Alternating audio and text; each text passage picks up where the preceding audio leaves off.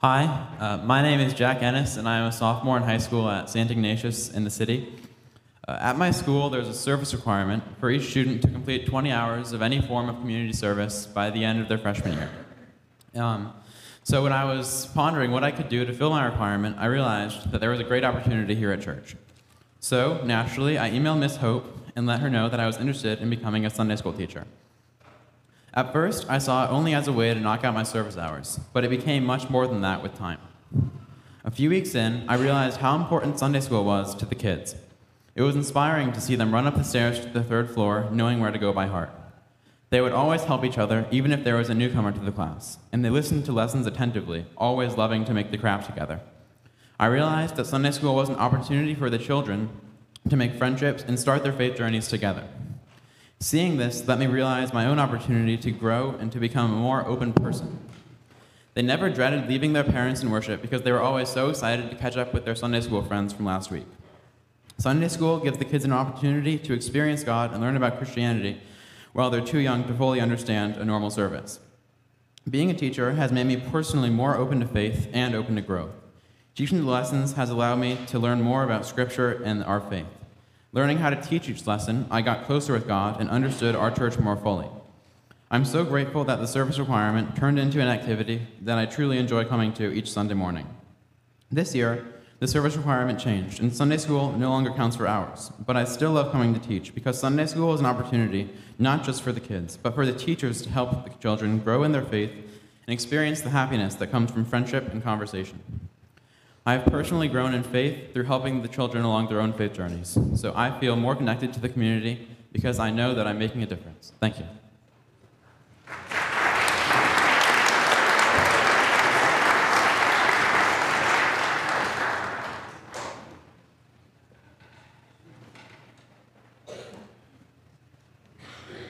I'm a junior at LT.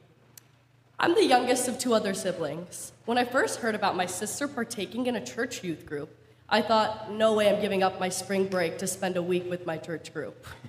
I saw my sister make lifelong best friends through church and never truly understood how a high schooler could be so interested in church. My shy brother then joined the group, and I saw a different part of him that I have never seen before.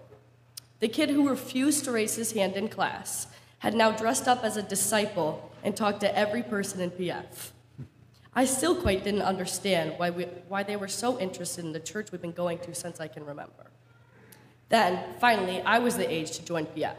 And amidst COVID, we had numerous meetings in the church parking lot. I'm a pretty anxious and shy person around people I don't know. I hated the first meeting. I went to and refused to go back. My parents and siblings continuously encouraged me to attend the meetings, but I still refused. Months passed, and my parents forcefully signed me up for the PF's work tour in Biloxi, Mississippi.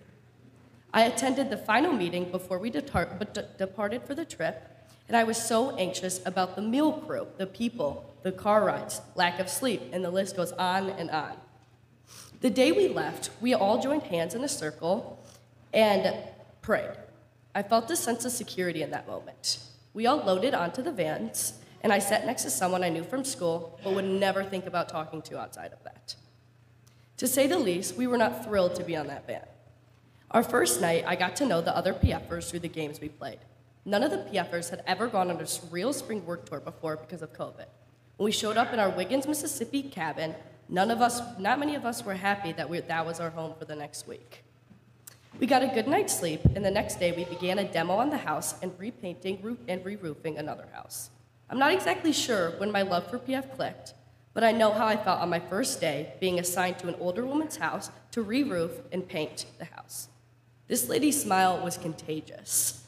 She offered us phone chargers, and she truly cared about talking to us, such as having various conversations with us about what schools we are at now and where we see ourselves in the future.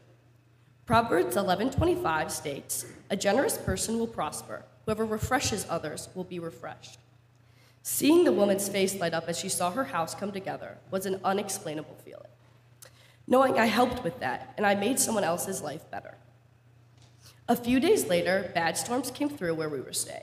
Heavy rains, power outages, and many broken down tree branches. We all were gathered doing our nightly meeting in the dining hall, and the power went out. It was scary not being home and nothing but lightning to light up the room. But I had my new friends. Being in the comfort of my friends' arms that I had only been friends with for a couple days was a feeling I will cherish, and a feeling of so much love that I wish everyone could feel. I felt God's love through that hug.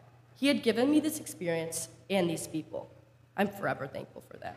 I could talk forever about this trip, but those were where I really felt myself filled with faith and truly believed God was standing right next to me.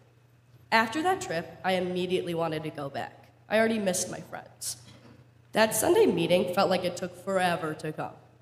I then began seeing those PFers outside of PF in church weekly. They were- a new part of my family.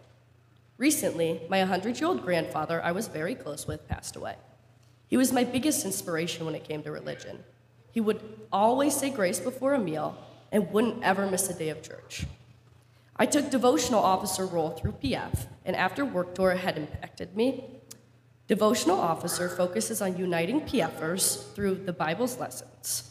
Because of this role, I opened my deep blue Bible from confirmation class, in which my grandpa had written the passages that were his favorites and the ones he thought would teach me the most.